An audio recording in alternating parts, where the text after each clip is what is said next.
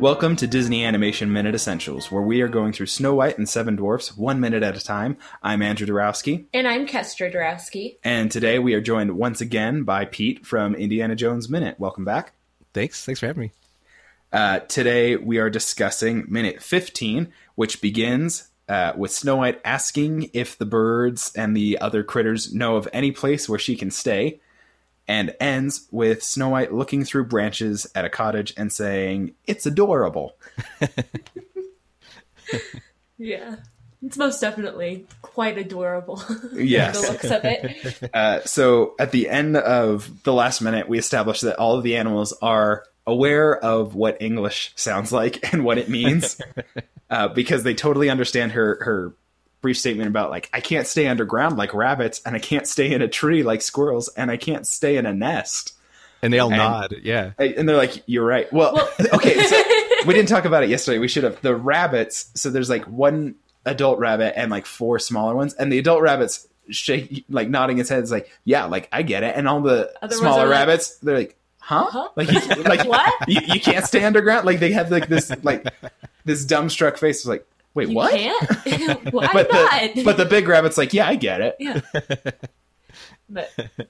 So she does more rhyming in this minute at the beginning, talking about, where she can stay the night and things like that. Mm-hmm. And she does, like, she says, do you know where I could stay? And then, like, can you take me there? But I'm not, like, there's a line where I'm like, I don't think there's a rhyme, which doesn't mean that they're breaking the entire streak. But there's like one line, like, I didn't hear that rhyme with anything else. It's thrown me off. Yeah. It did seem like it paused, though. Like there was like a new stanza. Uh-huh. So maybe that's why. But yeah, not every line in poetry has to rhyme, of course. But I'm still like, I'm going to be paying really close attention when she's with the dwarfs to see if that continues for her, because it's definitely not the case for the queen or the huntsman. So far, it's only Snow White, and she has been a rhymer like 90% of the time. You know what it reminds me of? Princess Bride with Fezzik. With Fezzik? Yeah. He has a great gift for rhyming. Yes, he does. He'd be a great Disney character, too. In some ways, it's kind of amazing that Princess Bride isn't a Disney film. Yeah, yeah. But I think also in ways it like needs to not be. Yeah.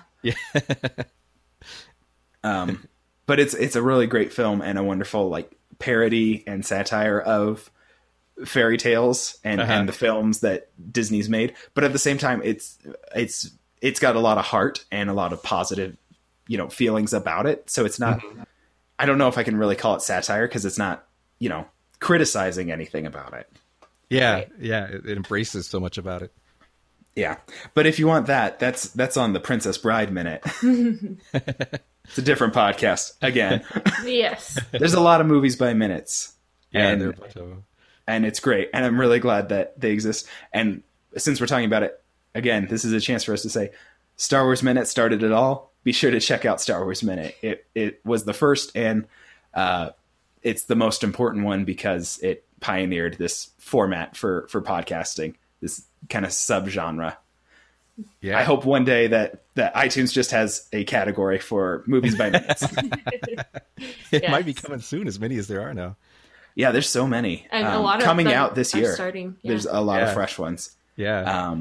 I'm amazed that we kind of like managed to scoop up the Disney one so early. There hadn't been hardly any Disney properties done at all. I know somebody's working on some Zootopia stuff, but nobody had gone for, the historical Disney stuff. Yeah, that's pretty amazing, actually. Well, so you guys picked Indiana Jones. How'd you end up picking that one? We all three loved it. Like, we all kind of grew up. We were at the age where we grew up with Star Wars and Raiders of the Lost Ark. So I think it was kind of the sweet spot where for all three of us, that was kind of, along with Star Wars, our favorite movie. So it was kind of a natural choice. But did you have any like other things you were considering for it? Or was it just like, oh, obviously Indiana Jones. I mean, those guys did Star Wars, like, let's do Indiana Jones. Or. Yeah. It was literally, at least for me, Is that easy? Either that or, you know, if I can't do Star Wars, it'd have to be Indiana Jones. Otherwise, I don't know if I'd have much fun doing a podcast every day. Because with like, there's so much selection. So I'm always interested to look at the ones that are going or that have been done. And I'm kind of surprised at the ones people chose real early on after Star Wars Minute started, because they had their thing going for a couple years, I think, before anyone duplicated. Yeah. Yeah. And I started listening to it while they were still on the first film, on Star Wars, A New Hope. Okay. Yeah, me too. So I've been listening that whole time. And, you know, the idea was always in my head. I'm like, this would be so cool to do with other films. And then, but nobody was doing anything because Star Wars was this kind of special thing. Like, it's Star Wars. It's so iconic. Yeah. And how do you... Everybody. Yeah, how do you even approach something that's so iconic, so classic, so resonant? And I think, did anybody even start anything until they started doing the prequels? Yeah, I think the guys doing Goodfellas Minute, I think, started. Goodfellas Minute started while it was still... And Ghostbusters and Back to the Future may also have started before that. Started early. Yeah, but I think after Star Wars Minute hit the prequels, which, you know, are... They're modern films in a way that Star Wars isn't. I think that kind of opened it up to say, like, it doesn't have to be like the greatest thing. It doesn't have to be a game changer. It doesn't have to be, you know, a part of the AFI top 10 films ever kind of brackets. Right. Well, like, and yeah, so you've gotten a lot of like, you've gotten Clueless. There's Airplane Minute. So actually Airport, which is even crazier. Airport. Okay. Which is like a disaster. Like Airplane, a lot of people have seen, and they're like, oh, yeah, that's really funny. But Airport was the 1970 disaster movie that not a lot of people have seen. And it's a great podcast. Like, I absolutely love it, but it's a funny choice. Yeah, and so there's, I was surprised to see how many films were making it that, like, I've never seen them. And I've seen, like, a lot of, you know, the fundamental classic films. And then, you know, I'm getting, like, this list, and you can see it at moviesbyminutes.com. of all these films, and you're like, really? Like, there's so many that I looked at and I'm like, really? That's the one you wanted to dedicate, you know, three to 6 months to talk about, you know, every day and make a podcast. Like, these aren't easy to do. It is a chunk of time and effort to put into it. And I mean, Kestra and I are crazy because we've decided that, like, the Disney franchise is kind of our thing. But I mean, I'm a huge Disney fan, so it wasn't really a hard choice for me to choose Disney. Yeah, we settled on it after we'd met, but I knew about the Movies by Minutes since well before we'd even met and started dating. So I never really you didn't know what a podcast was really until we met. Yeah, so it's interesting to see the different kinds of things people go for, and I'm still always amazed at people going for things I never would have thought of or even considered, or if I had thought of them, I would have been like, no, like, no way. Nobody loves it that much. Yeah. Which is what amazes me, that, you know, there's so many things that people are getting into now that do fit that bill, like Star Wars, like Indiana Jones, somebody's starting the James Bond stuff and we're taking up the Disney stuff. These are the big franchises. And I think we might have the record for the oldest film with Snow White right now. Yeah, I think you do. Yeah. And so I'm also surprised that there's so few people going back to old films and, you know, taking these long-term classics, stood the test of time kind of things, because there's so much trivia to be had. Whereas, you know, a more recent one, for example, like Zootopia, I would be very hesitant to, you know, try and approach so soon. Yeah, they wouldn't have released a lot of information, and it'd be a little bit more difficult to kind of go into depth about the background and stuff. Well, yeah, but with Snow White, we're approaching a 70-year anniversary. Yeah. And there's so much that's changed. Isn't it 80? It was 30. You're right. It's almost 80-year anniversary. It's 70. It's like 70, 79. It depends, because there was a premiere in December and then the release in February. This December, will be the 80th anniversary. Oh, that's right. Yeah, yeah. No, it's the 79th, because it was 38 and 39. No, 37 Was it 37 and 38? Yeah. Man, I was off by a whole year. They've got a great museum here in San Francisco, the Disney Family Museum, that's run by his family, like Walt's family, kind of talks about his history and everything. And they've got a really cool exhibit about the day that this premiered. And it's the Carthay Circle Theater, which, if you know L.A., is right across the street from where the L.A. County Museum of Art is today. And it was one of the old, like, famous old L.A. theaters. And the pictures are amazing. Like, they had the Klieg lights out, and they had, like, the crowds were huge lining the streets. And I think when people walked into this, I think they were just blown away. Like, there's just never been anything like this. Yeah, it was an absolute game changer. Yeah. Which, again, makes me wonder, like, how did people not grab this up? And how long before somebody starts grabbing, you know, Casablanca and Citizen Kane? Yeah. You know, the heavy film buffs. Yeah. Because those are film lovers' films. Mm-hmm. Whereas this is, you know, a classic and an important step, but also it's a family thing. You know, so many people have at least had it be part of their childhood. And if not Snow White, then Cinderella or Sleeping Beauty or some from the Disney Renaissance in the 90s and things like that. Mm-hmm. So it amazes me the way all these movies by minutes have broken down. And what people are grabbing. And there's almost certainly, you know, if there's a movie you love, certainly one movie you love has got to have a Movies by Minutes podcast by now. Yeah, I would say that's true. So back to Snow White, she asks for help finding a place to stay. And these animals are all too eager to put her in someone else's home. they want to help her. She was so nice and sang the song. But the birds, of course, they want to help her. But the birds grab her cape and start pulling her. And they're like, "Yeah, we'll put you in this cottage that we know about." And like, these animals don't have a relationship, as far as I can tell, with the dwarfs. Yeah, not they just know that it exists. Yeah, they seem to be a little scared of the dwarfs at times. I mean, they were scared of Snow White too. That's true, but the dwarfs live in the forest. Yeah, but they say, I mean, they don't say, these animals aren't talking, but they start guiding her to this location. I have a question for you, Pete. I already talked to Kestra a little bit about this. There's a moment at the edge of the clearing, like the birds pull her cape a little bit and get her to the edge of the clearing.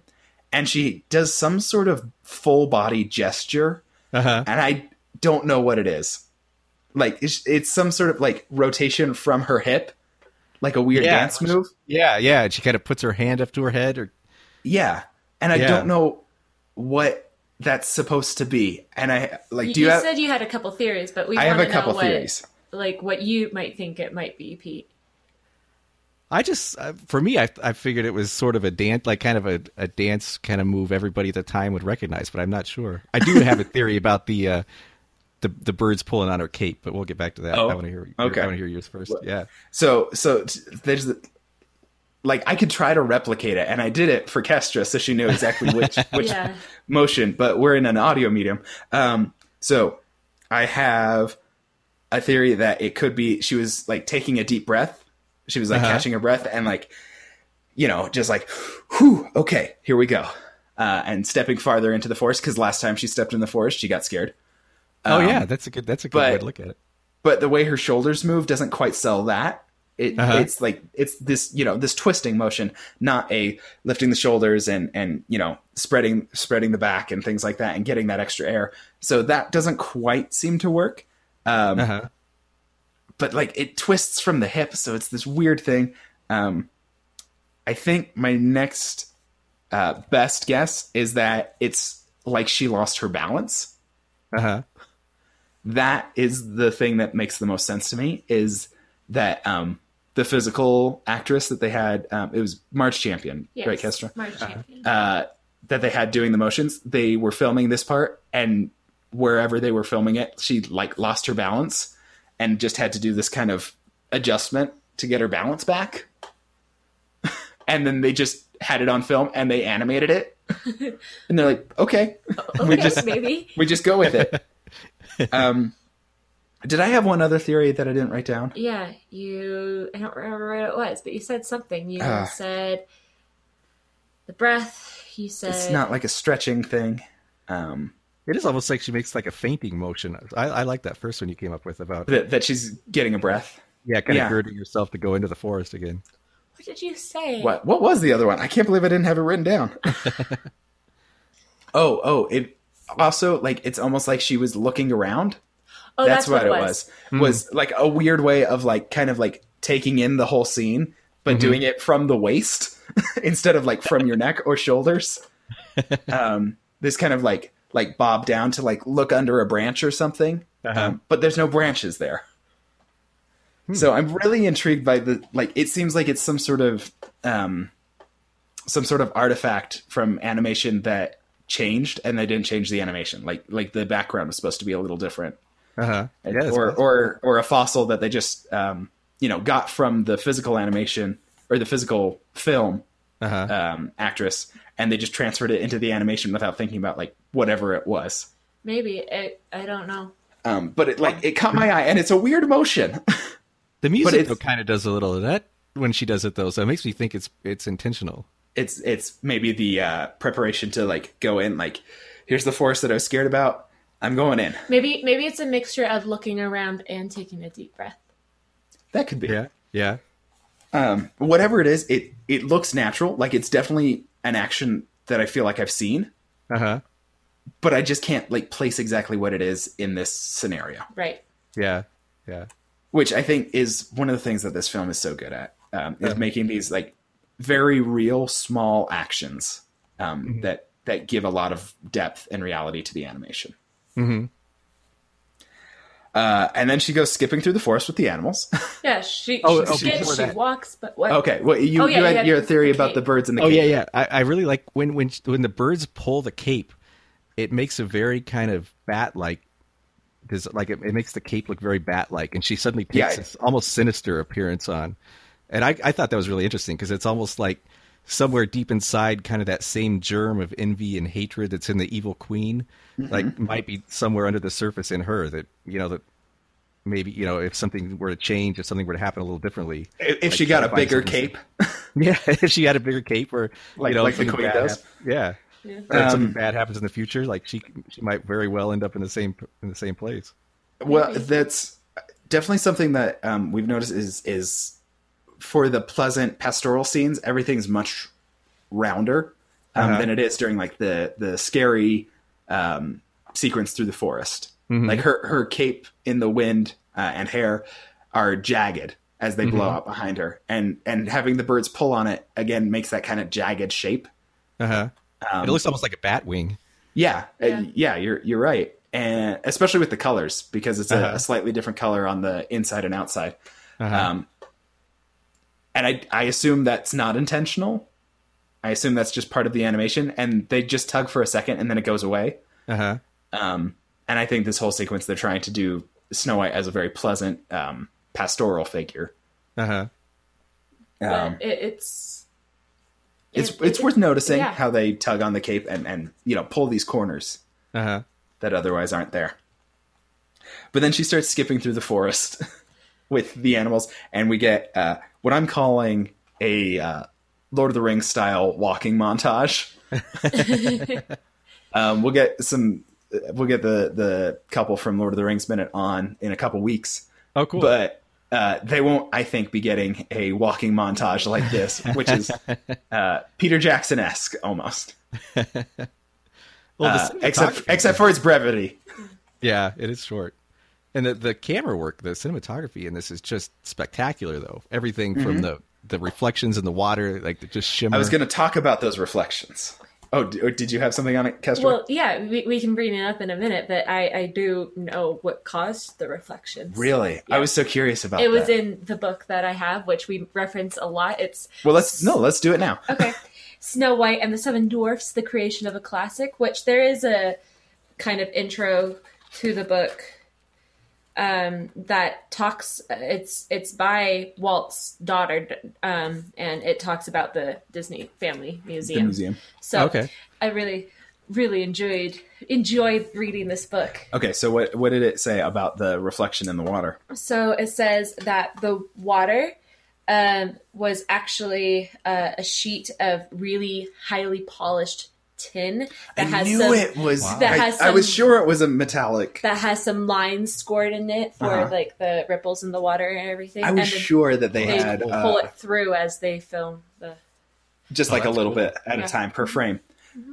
That's really cool. Because we've talked a little bit about before the process of filming with these stacks of partially clear foreground and background stuff. So this would be one of the layers, but also in a position where it was reflecting the artwork.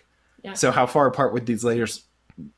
They must have been, somehow separated, and this tin must have been like angled so it could reflect that image, right? I don't know. I'll look at the paragraph it says it in, but I don't think it says anything about how far it was. I just think it mentions that it was a polished tin that caused the reflection. Well, at the Disney Family Museum here, they've got actually a multi-plane camera, which they use for a lot of these scenes. Mm-hmm. How many planes did it have? I think you could put in the one on display that I think they might have been the one they used for Snow White had. They have 5, I think, planes loaded in it, but it looks like you could put more in. It's huge, like it's 2 stories tall. So if you're standing, and the camera's at the very top, so it's like, and it films down through this whole thing. Yeah, it films down through all the different planes, and the animation is painted in oil on glass.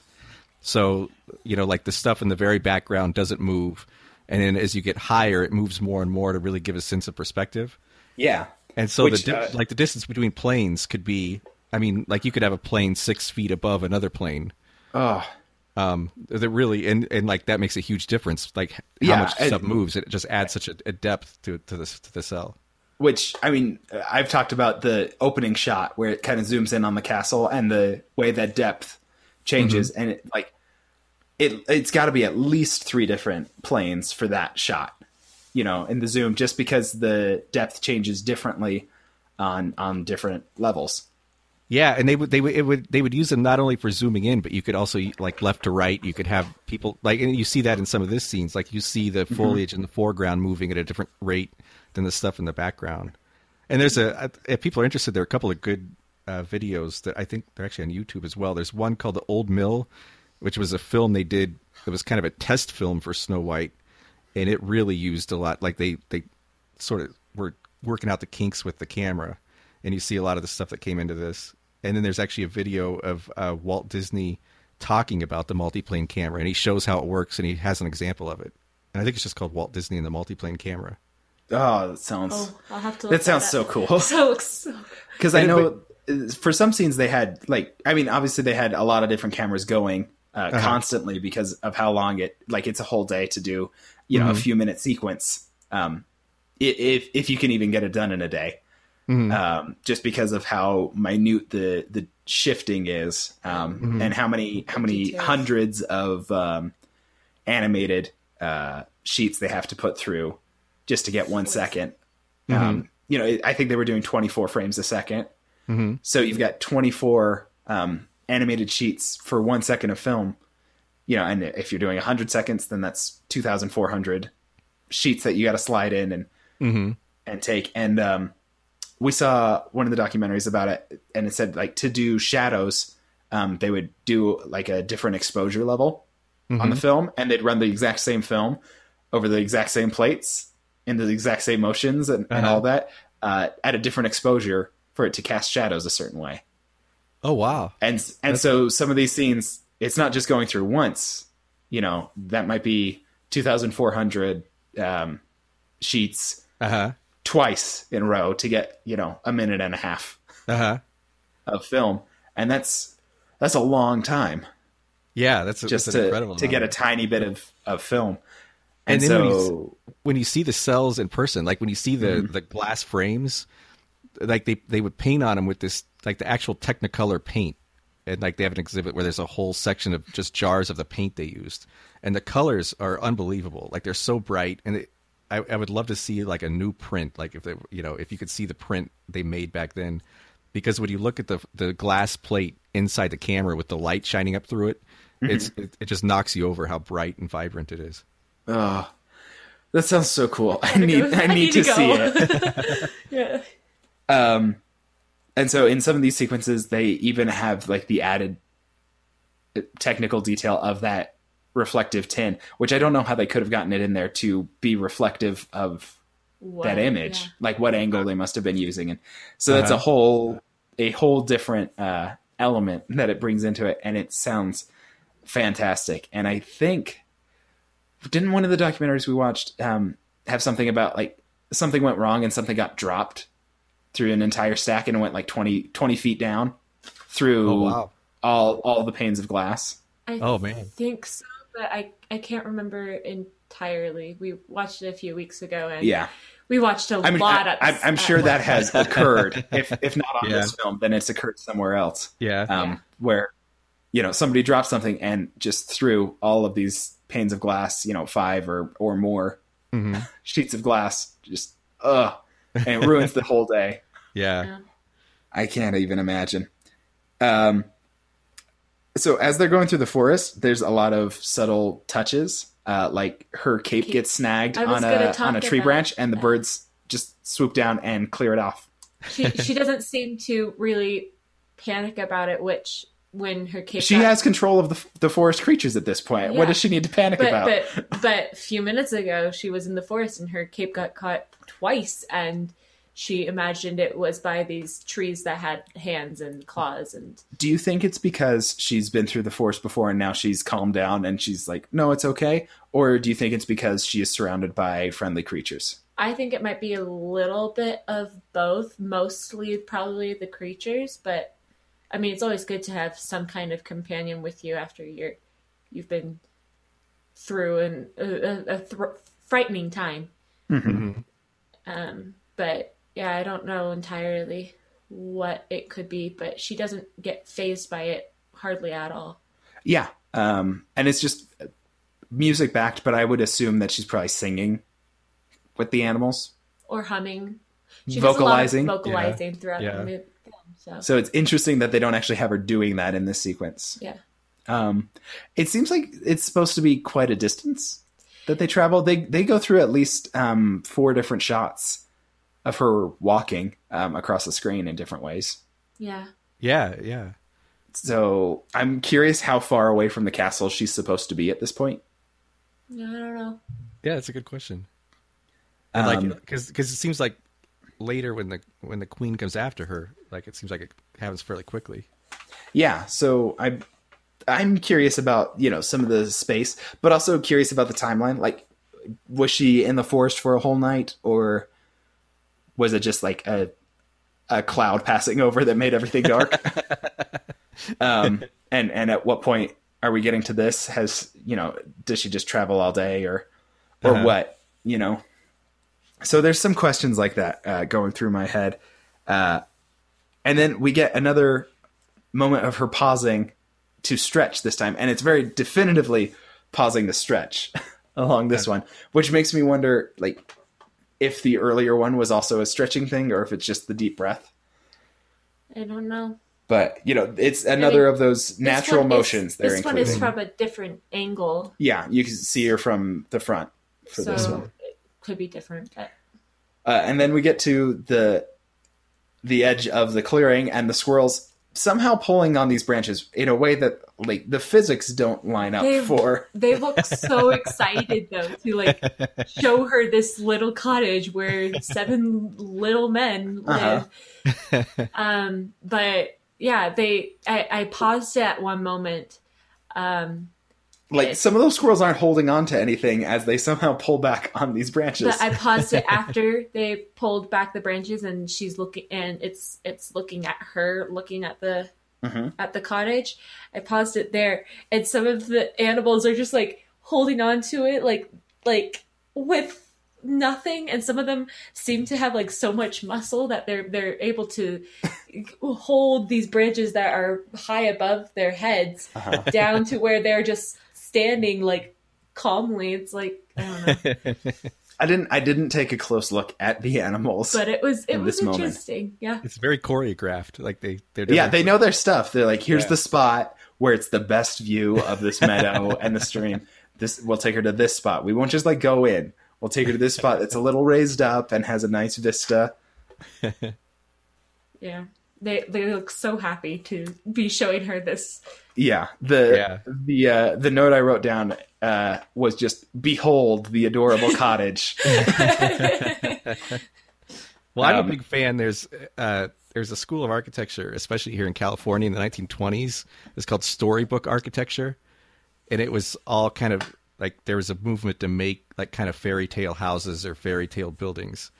And there's a really famous one in Hollywood called the Spadina House, or in Beverly Hills. And there's a whole neighborhood in Oakland called Edora Park, where the whole neighborhood is these little kind of fairy tale cottages. Ooh. But there's actually a fire station in Oakland in a neighborhood called Montclair. And if you look up Montclair Firehouse, it looks almost identical to the dwarf's house. Like, it's incredible. like you look at the Montclair Firehouse, you're like, hey, that's the dwarf's house. Well, I might have to look that up. There is a video that I've seen on Facebook going around of a house that was built in the 70s that I can't remember where it was, but it's somewhere on the West Coast. I can't remember entirely where, but there's a house that is designed like Snow White's, like the cottage in Snow White, and it's like a real house, and apparently it's for sale, but for a lot of money. But yeah, and if we start a movement now, we can make that the official headquarters of Disney Animation Minute Essentials. So start sending us money. Do you think the dwarfs built that house? Because it is not proportioned exactly for the dwarfs, I would say. Right. Like, but also, they've got enough like money rolling in with all those precious stones. They probably well, they don't know what they dig them for. But that's not this week. That's in 2 weeks. But like, I mean, we're not inside, but we know that like when we get inside, like that staircase is like her size. Yeah, but she is only 14, so she is smaller than. But like she's as tall as the queen, and the window. Okay, so the countertops are sized for someone her size. Correct. Yeah. So those aren't low countertops. This is not like an Americans with Disabilities Act workplace. No, and given the the upkeep in the house, like they don't take the kind of pride in it that they built it. Yeah, but it has a lot of nice woodwork to it. They do build things. There was a whole deleted scene where they build Snow White a bed. Oh wow! But and the like craftsmanship of that seemed consistent with the house. So finishings. Maybe it wasn't them, but like an ancestor. I don't. But even the front door, Snow White walks through it standard, and the witch approaches the window, which is at her and Snow White's height. Right. So I'm curious where this house really came from, and what its original purpose was. Are they squatters? I mean, she's a squatter because she just like jumps into this house, but are the dwarfs also squatters? Although if she's the princess, like does she sort of have dominion over the house? Like if she just go into anybody's house, and be like, I'm staying here tonight. Oh, that's a good question. I don't know, but it doesn't seem like she's been outside the castle before, and doesn't she's been a scullery maid. Have a lot of princess like experience. Yeah, that's the word. Yeah, but I wonder if she still has princess rights. Like if she's if she's out wandering through the forest and somebody sees her and recognizes her, like is she seen as a scullery maid, or do they have to treat her like she's a princess? Well, when she leaves the grounds, like the keep of the castle, she's in her nice dress, her princess dress, as opposed to her scullery maid skirt. So maybe it's keeping up appearances. The queen keeps her down when she's inside, but when she goes outside, do look like a princess. I don't want anyone thinking it's fishy, except for the huntsman who I've sent to kill you. Comb your hair. Well, actually, yeah, that's kind of a bad analogy. Comb your hair, because wasn't there another thread to this where originally the queen was going to kill her with a comb? That's in the original Grimm's. There's 3 attempts on her life, and one of them's a comb. The other one's a corset. They were originally planning on using all three, but they never did.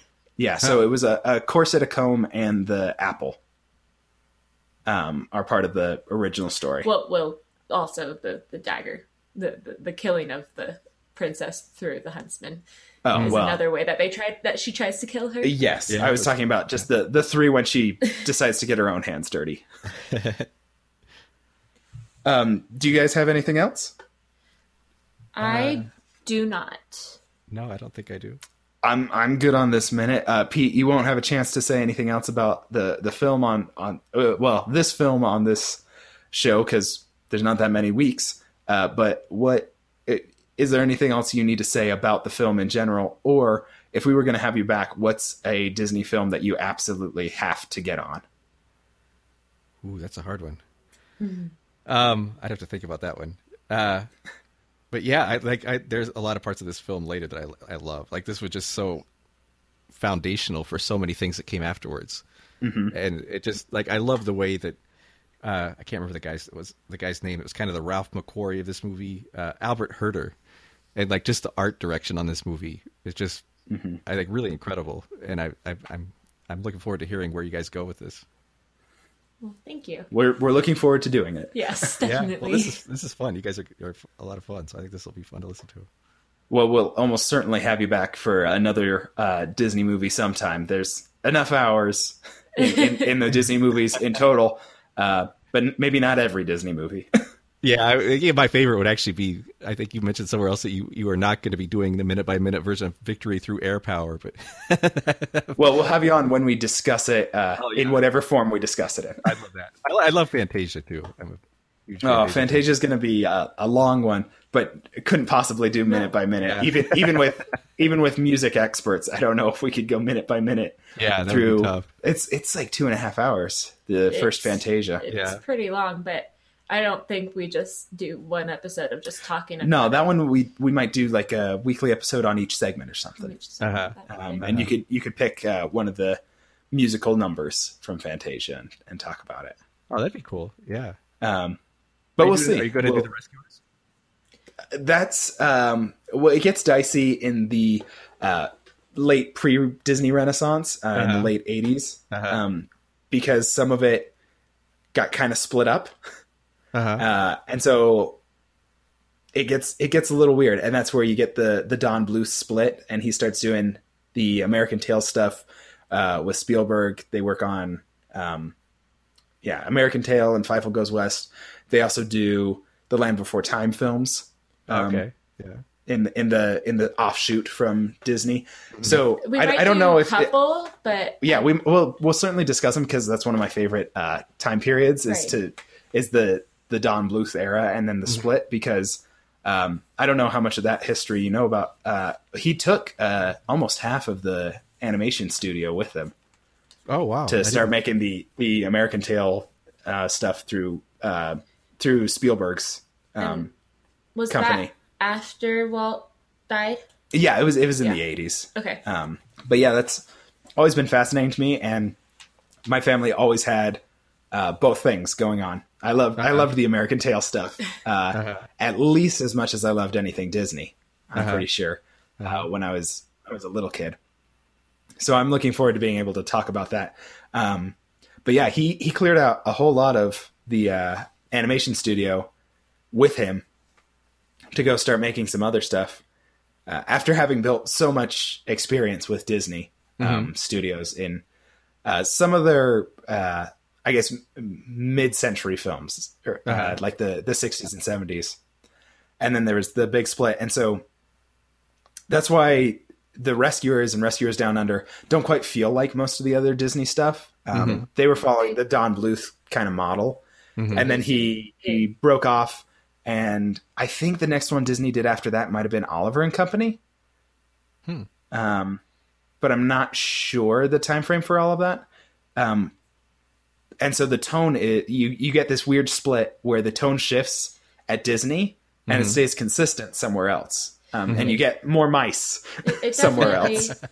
Definitely splits. And you can tell the difference between like the time before they split, yeah, and then the time after. Because the main evidence of the split is when Disney switches back to tradition and does Little Mermaid, right, Beauty and the Beast, and that's what's called the Disney Renaissance. When it goes back to the Snow White, Cinderella, Sleeping Beauty tradition, instead of the Rescuers, Oliver and Company, Great Mouse Detective. Mm-hmm. And that was sort of their adventurous creatures era. I think Aristocats... It would be an early phase of that. It'd be early. It doesn't seem quite much like... It kind of seems in between the Sleeping Beauty kind of... And then to the Rescuers and stuff. But it doesn't seem exactly like the Rescuers. It seems more like the original, almost Disney. Yeah, but I'd say pretty much after the Don Bluth split is when...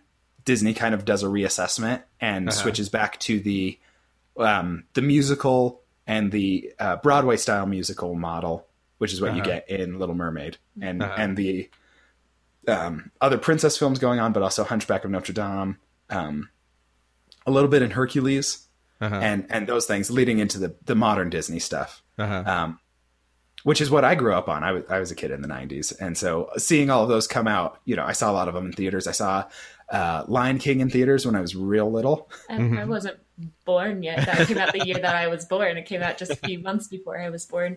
But yeah. And so I'd say the tonal shift there is the evidence of this massive kind of studio breakdown where one of their lead animators and concept guys, Don Bluth, left to set up his own studio, which ended up being, you know, it's nowhere near the same, you know, caliber and size as the Disney stuff. But they did, you know, their own films and had a different distribution model and all of that. And then Disney kind of had to take stock and they said, you know, let's do more of these female driven fairy tales, for a while. And you get the Disney Renaissance, which is where you get all of those films that really do feel like Snow White and Cinderella and Sleeping Beauty. Yeah. Just with a more modern. Yeah. And they had to relearn the stuff.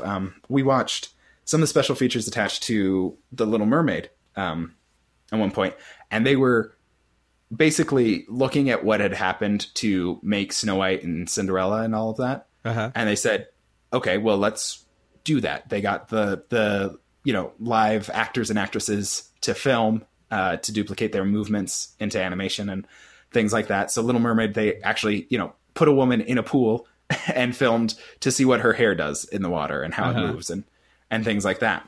And so they're really, you know, relearning how to do this classic Disney thing, after it hadn't been done for years because they hadn't been animating people that way.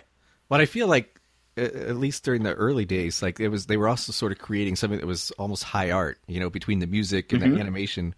Like it was almost, it's a very complex art. Yeah. It's a complex film in a very, high concept way. You know, a film, not a movie kind of thing. Right.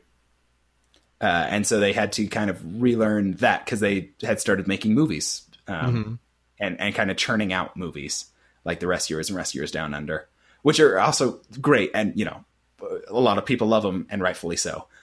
But they're different and there's a different tone. There's a different sensibility to it. Well, I was like, when I was a little kid, when I thought, you know, when I think Disney, I think of the black hole or the cat from outer space, like when they weren't even, they're non-animation stuff. Yeah. I hate the black hole. It creeped me out when I was a kid. That movie's so upsetting. Oh, I love that movie. Yeah. It's a weird mind trip. Okay. Well, we've got a bit long on this episode, but I think it was worth it to, you know, get some of these bigger historical contexts, into the show. Thanks for being our guest, Pete. And how can people track your stuff down? You can find us the same place as you find Snow White, this podcast. You can just find us on iTunes or anywhere you find your podcasts, or you can find us at IndianaJonesMinute.com. And you guys are going to be getting Temple of Doom going soon, right? Yeah, by the time this airs, we will be started with Temple of Doom. All right. I'm looking forward to getting all caught up on Raiders of the Lost Ark before that happens. Oh, cool. Thank you. And we still have not got a website set up, but you can find us in iTunes or other podcast apps. Please give us good reviews, share us, let your friends know. If you have a Disney fanatic friend, which everybody surely does, tell them they should get into podcasts and try this one out as their first one. Until then, we'll be back next week to discuss more of Snow White and the Seven Dwarfs. Bye. Bye. I figured out one to use if we were doing Pinocchio, because then I can say, like, until then, let your conscience be your guide. But, like, Snow White doesn't have a catchphrase like that. Let's see. Until then, whistle while you work.